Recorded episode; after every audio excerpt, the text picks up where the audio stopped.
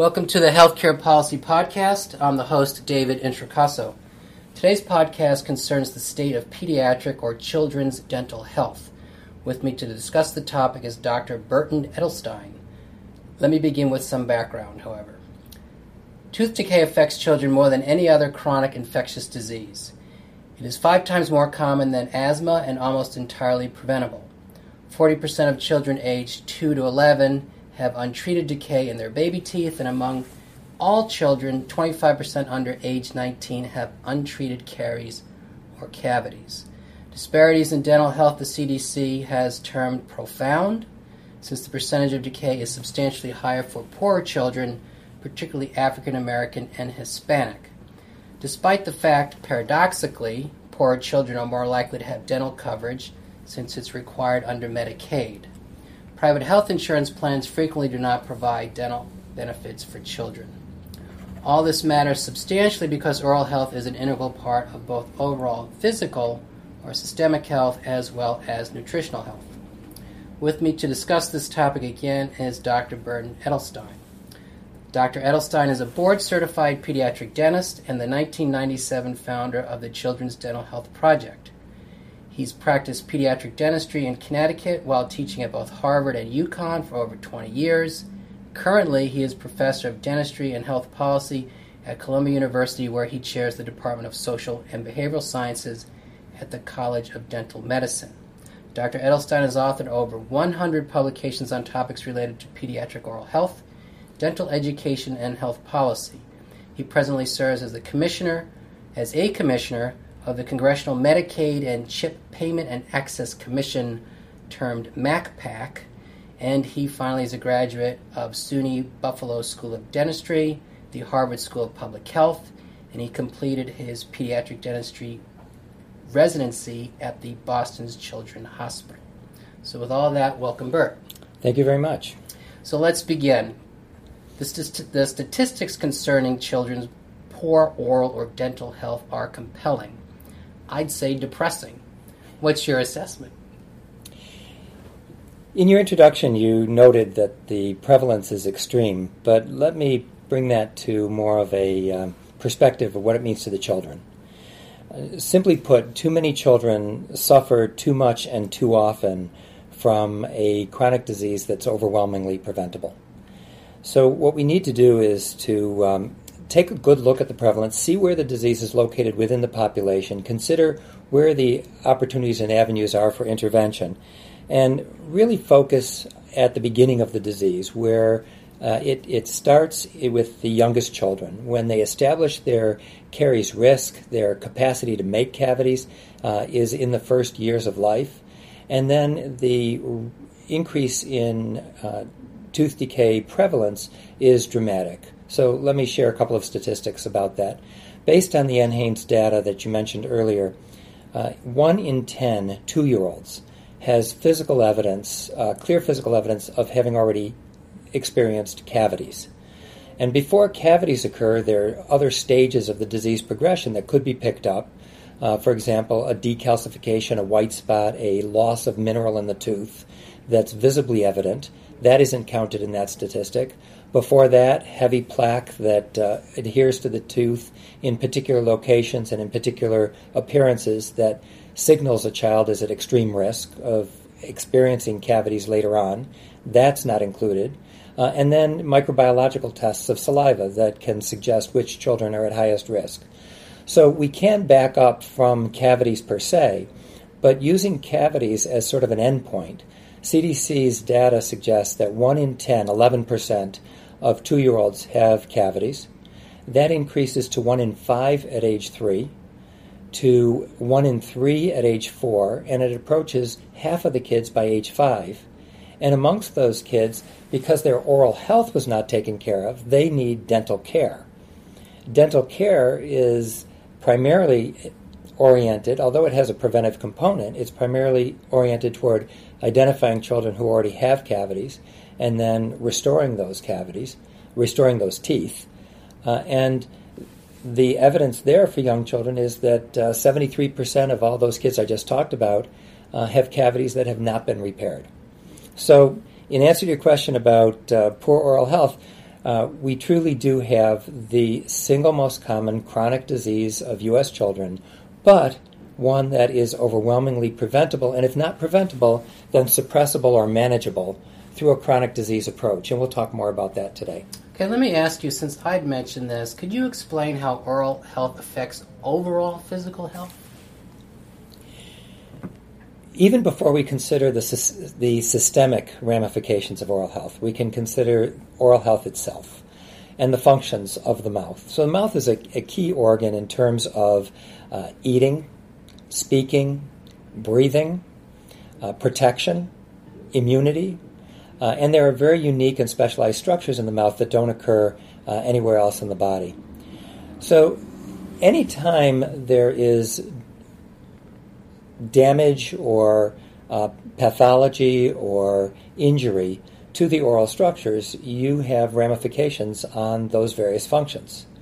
So, going back to the young children who are most severely affected, and by the way, uh, I, I, failed to mention how profound the disparities are in the distribution of the disease. So, it's not only highly prevalent, but it's concentrated amongst low income kids uh, who have a number of uh, vulnerabilities uh, in addition to their dental conditions. Uh, but in terms of their function, uh, with the advent of early childhood caries, tooth decay before the age of, of six, uh, these children end up with um, significant difficulties eating. Uh, they can have speech irregularities, but most importantly is that they can too often experience pain, and not only the pain from the toothache itself, but then uh, the sequence beyond that, infection. And so we have kids who uh, truly suffer and suffer unnecessarily, as I said, because the disease is preventable. Beyond that, we have uh, systemic ramifications. Now, most of the relationships between oral health and general health relate to periodontal disease rather than to caries, and they are mostly issues for adults. Um, but kids who start off on the wrong foot with problems with caries and low income populations in general are also more prone to developing and experiencing chronic periodontal disease, and with that, all of the ramifications of inflammation. So, having circulating inflammatory byproducts um, doesn't help any of your organs. And that's why there's a relationship with diabetes, with heart disease, with pregnancy. Uh, and a lot of this is still being worked out. But in general, you don't want to be walking around with a significant area of inflamed or infected tissue. And that's what periodontal disease uh, is all about. But back to the kids, uh, it's the dysfunction, and when, when kids can't eat well, can't sleep well, don't play nicely with others, can't attend well to learning, uh, it, it truly inhibits their capacity. And we certainly want to attend to maximizing opportunities for kids who are most socially vulnerable. Great, great. Before we move on to policy and programming, I, I do want to ask one other follow up question. I'm sure you're well aware one fifth of children are clinically obese. So, how does diet contribute to or exacerbate this problem? So, while there's not a direct connection uh, in terms of um, prevalence studies, uh, what there is is a shared um, determinant of, of poor health. And what we're talking about there is uh, empty calories, uh, non nutritious foods eaten with high frequency. And that style of eating um, relates both to the development of tooth decay and to the development of obesity. Now, when you look more closely at the kids who are most severely affected by early childhood tooth decay, what you find is that uh, they kind of split in terms of weight. You have kids who are heavy because of their poor diet, but you also have kids who cannot eat well because of the ramifications of their tooth decay, and they end up underweight. So there's studies that both suggest relationships with failure to thrive and relationships with obesity. But the common determinant of poor health here is a uh, unfavorable diet. Okay, okay. In my introduction, I mentioned access or coverage. Has access improved over the past few years, or specifically since the death of Diamante Driver in 2007? And just to note, Diamante was the 12 year old Marylander who died from complications of an abscess tooth, despite his mother's substantial effort to find Medicaid, a Medicaid participating dentist.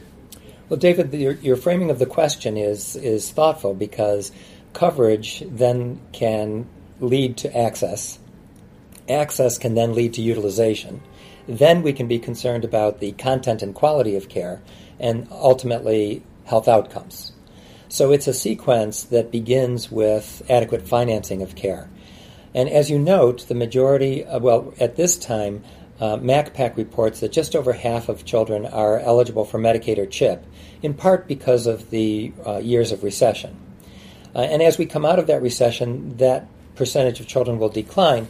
But the good news is that with the ACA essential benefit, uh, if properly implemented, and with the uh, current commercial insurance, uh, the odds are that most U.S. children will have coverage, um, and either public coverage or private coverage, which is in sharp contradistinction to adults.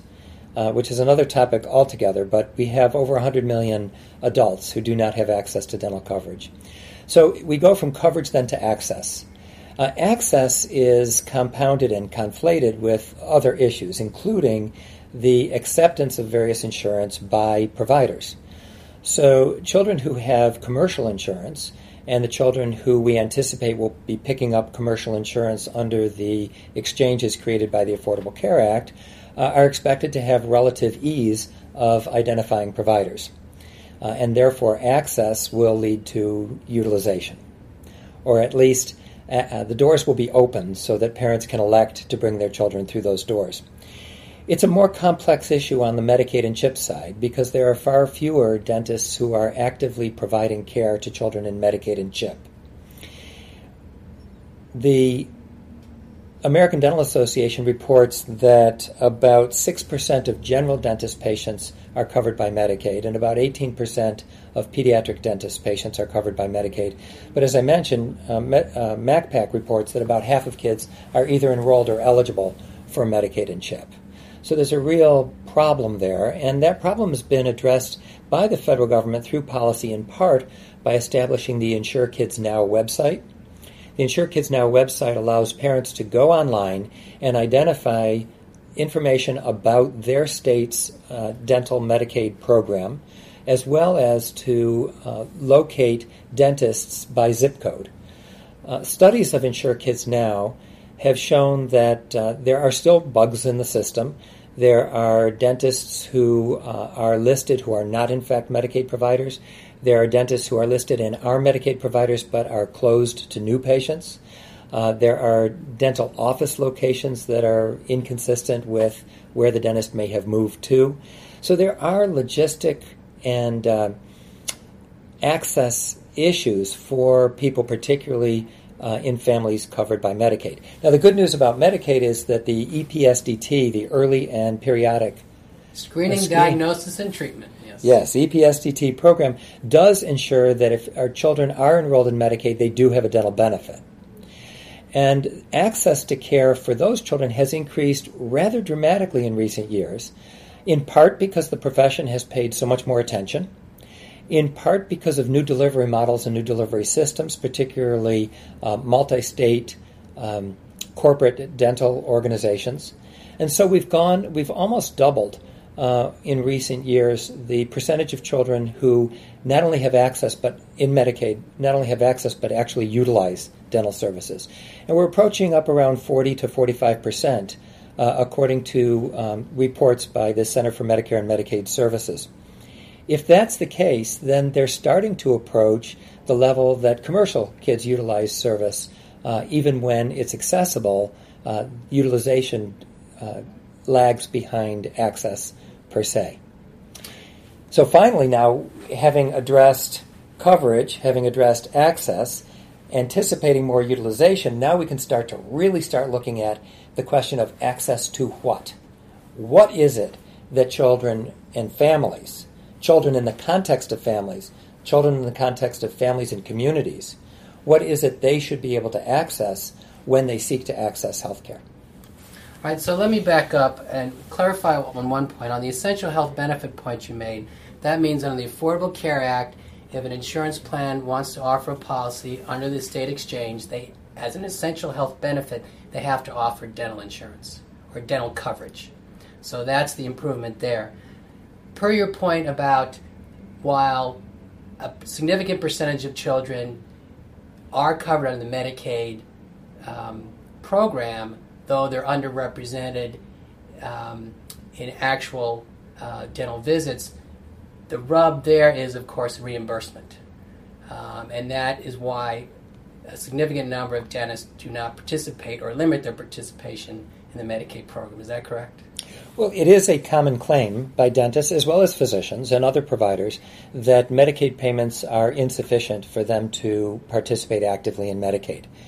The, uh, the data are less clear and less assertive than are the claims.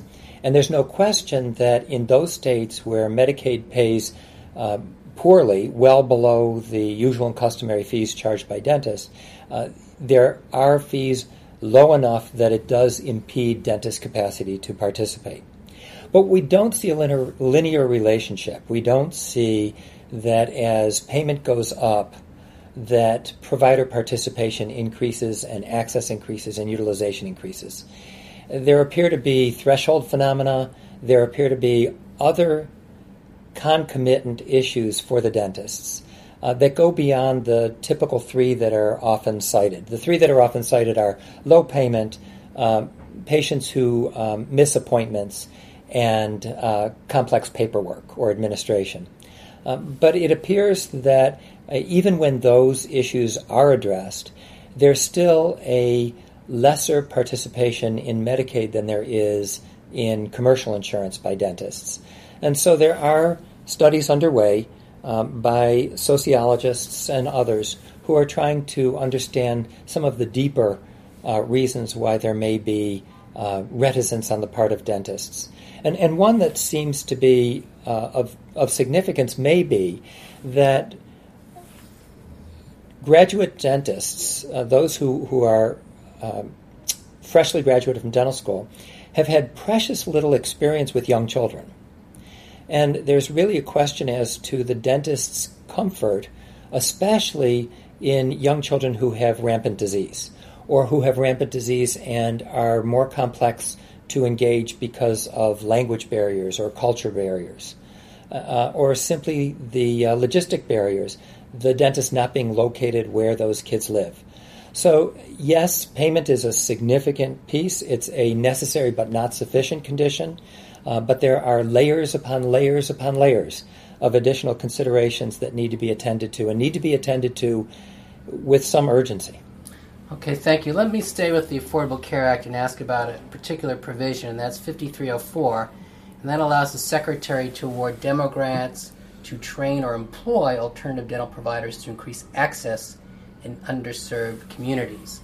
The reason I ask this question is because this is this generic uh, issue related to scopes of practice, uh, which is to say that there's been a fairly heated debate over the last several years concerning liberalizing scopes of practice for dental hygienists, that is, to allow them to practice uh, or to do more or to practice more unsupervised. So, back to 5304, what's your assessment of it? And specifically, actually, has the Secretary moved forward with this provision? It's a fascinating provision because it creates the opportunity to experiment.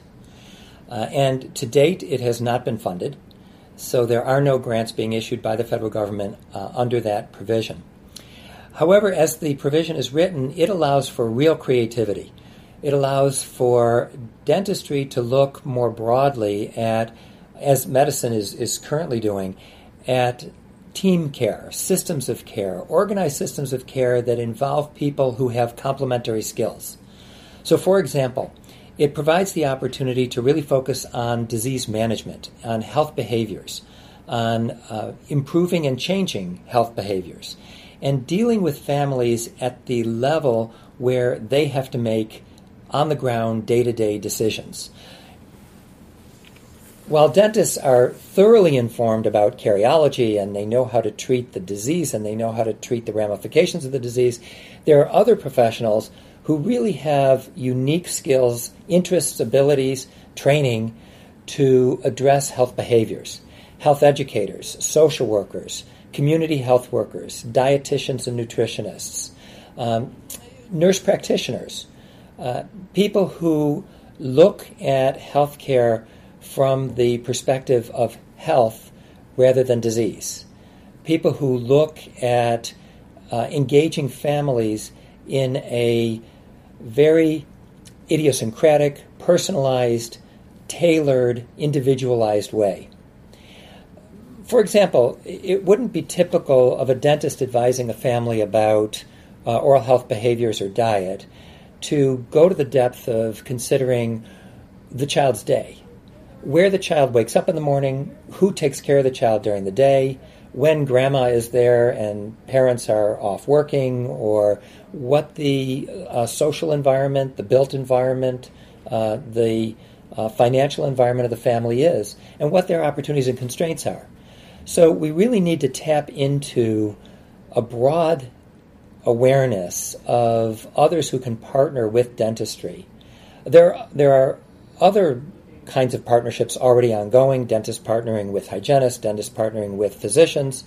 Um, but the more we look at chronic disease management approaches and sort of parallel the way uh, diabetes in young children, or asthma in young children, or even obesity in young children uh, is now being approached, we can start to imagine alternative providers who are not necessarily doing classically dental things. Now, the law as crafted also allows uh, a wide range of other more traditional uh, activities, and you mentioned changes in scope. There's a phenomenon across healthcare uh, that has often been referred to as um, um up scoping or scoping up. And uh, it, it's true in pharmacy, it's true in nursing, uh, it's true in dentistry. With more and more dental schools uh, looking to train dentists to provide some primary healthcare screening, um, hypertension screening, diabetes screening, uh, AIDS screening, health counseling that goes beyond uh, oral health counseling. that's scoping up for the dentists themselves. What I'd suggest is that we are in a transition from volume based purchasing to value based purchasing, from looking at process to looking at outcomes. And as we move in that direction, especially as we start thinking about global payments for health outcomes, there's opportunity for real creativity, real dynamism as dentists, physicians, healthcare providers of all types look around and see who they could best team up with and how they could engage the determinants of, in our case, oral health, in addition to the determinants of dental care. Okay. Terrific opportunities out there. Okay. You're in Washington, D.C. this week because MACPAC, again, the Medicaid and Chip Payment and Access Commission, is meeting. You, you mentioned uh, MACPAC's work briefly, but let me ask in this way. I searched the MACPAC website using several keywords and phrases, and I could not find anything regarding pediatric dental health, although the meeting tomorrow there's a, there's a session on adult dental health. So my question is, has MACPAC addressed pediatric or children's dental health? Or what will or can it do to address, again, these issues of low rates of dentist participation uh, and shortages of dental specialists, etc.? After all, it is an access and payment commission. And so it does need to uh, turn its attention. The, the great news about MACPAC is that amongst the 17 commissioners, there is tremendous salience, interest, and commitment to addressing pediatric oral health. And as you mentioned, tomorrow will be the very first panel that the commissioners will hear from on oral health, but it'll be about adults.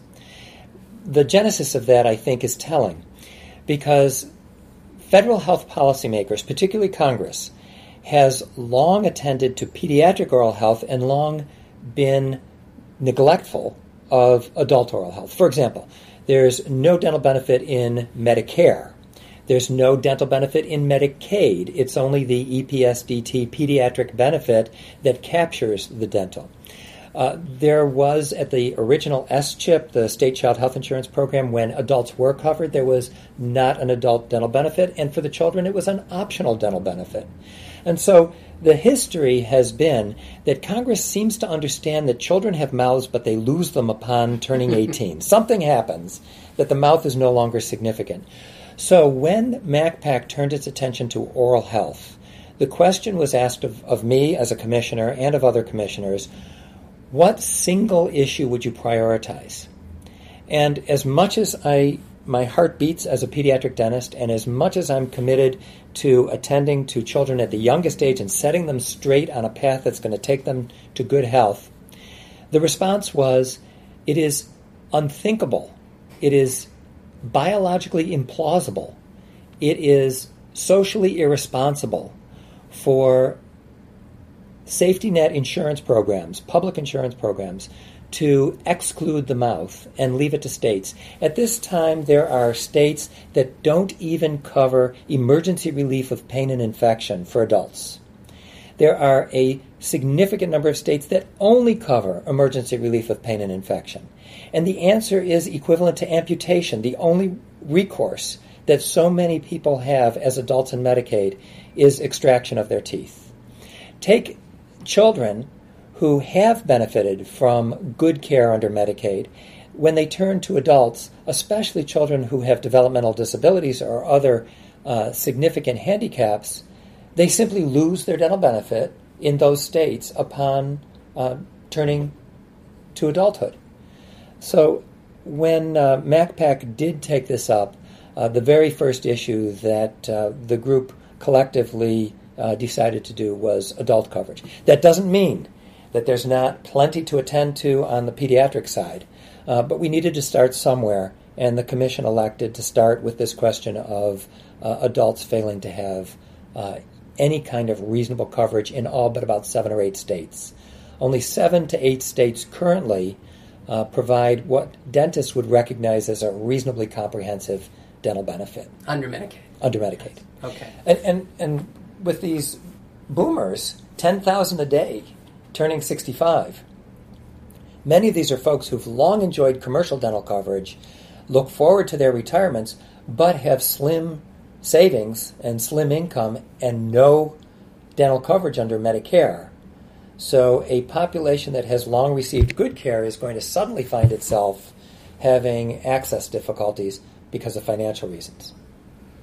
Okay, I think unfortunately we have time for one last question. It's sort of the catch all question, and that is recognizing that MACPAC will, per your comment, get to pediatric dentistry or children's dental health, what are what other policy recommend, recommendations, say above and beyond access or coverage, do you think are achievable to improve pediatric dental health? And feel free to mention, certainly, since I did note in my introduction that you're the founder of the Children's Dental Health Project or the work that Children's Dental Health Project is doing. Well, the Children's Dental Health Project has been leading policy efforts to improve children's oral health and dental care uh, while respecting the needs of families, of children, and of providers. And we have uh, organized a number of significant efforts that came to greatest fruition in the Affordable Care Act. The Affordable Care Act has two dozen uh, oral health provisions, which taken together create a truly systematic approach to prevention, workforce, safety net, coverage, infrastructure, surveillance. It has all the pieces of an integrated system that's needed to make sure that uh, people covered by the uh, new insurance available through the Affordable Care Act uh, will, in fact, be able to access coverage that is meaningful and services that are beneficial. So it even goes so far as to uh, authorize with the CHIPRA the CHIP Reauthorization Act in tandem with CHIPRA to authorize 2009. 2009 a number of provisions that are truly about prevention, about disease management, disease suppression, about assuring that the workforce is well trained to think more about early intervention and case management and disease management, uh, to partner with others through the provision that we already discussed, to be appropriately financed, to think about health outcomes, to establish metrics, to work with state infrastructure. Uh, so the, the bills, the two bills, are just chock a block with good policies. The question is moving them from authorization into appropriations, particularly now in such a sequester delimited, difficult time, and then into real change in the dental care delivery system that looks much more at health outcomes. So, uh, at the top of the list right now are making sure that the essential benefit in ACA truly is uh, delivered through the exchanges in a way that reflects its essential nature. And there's some controversy ongoing right now with federal regulation. It's the public education campaign that helps the public learn the difference between dental care and oral health and the determinants of oral health, and focuses on pregnant women and young children. Uh, provisions that would bring health education, oral health education, to the youngest children, uh, literally at the time of their birth, uh, to inform parents about risks and the importance of early intervention. Uh, there are provisions that relate to uh, securing a sufficient safety net, ensuring that coverage is meaningful, uh, looking at quality measures for outcomes, uh, provisions that we already talked about in terms of um, workforce, but beyond that, uh, expanded training of dentists to understand better the population of children and where the disease is located. So, just chock a block. I don't think we have much more work to do at this time on establishing the policies. We have tremendous work to do on implementing the policies. Thank you so much for asking. Thank you, and I think that is uh, our time. We're at our time boundary, so let me thank you again. My pleasure.